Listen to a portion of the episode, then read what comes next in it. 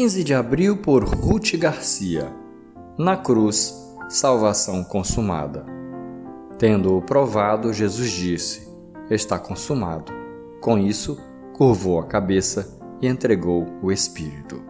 João 19, verso 30. A morte de Cristo foi acompanhada de grande sofrimento e humilhação. Sofrimento difícil de ser narrado e compreendido pelo homem mas a zombaria dá lugar ao temor quando as trevas cobrem a terra. O véu do templo se rasga de cima a baixo, encerrando o ofício do sumo sacerdote, abrindo um novo caminho para Deus.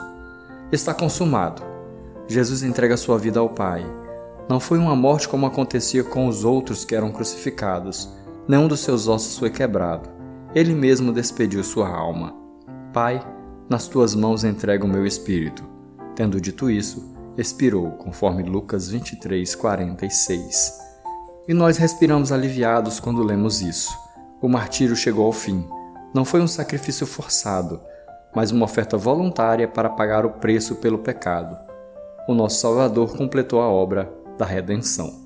Está consumado.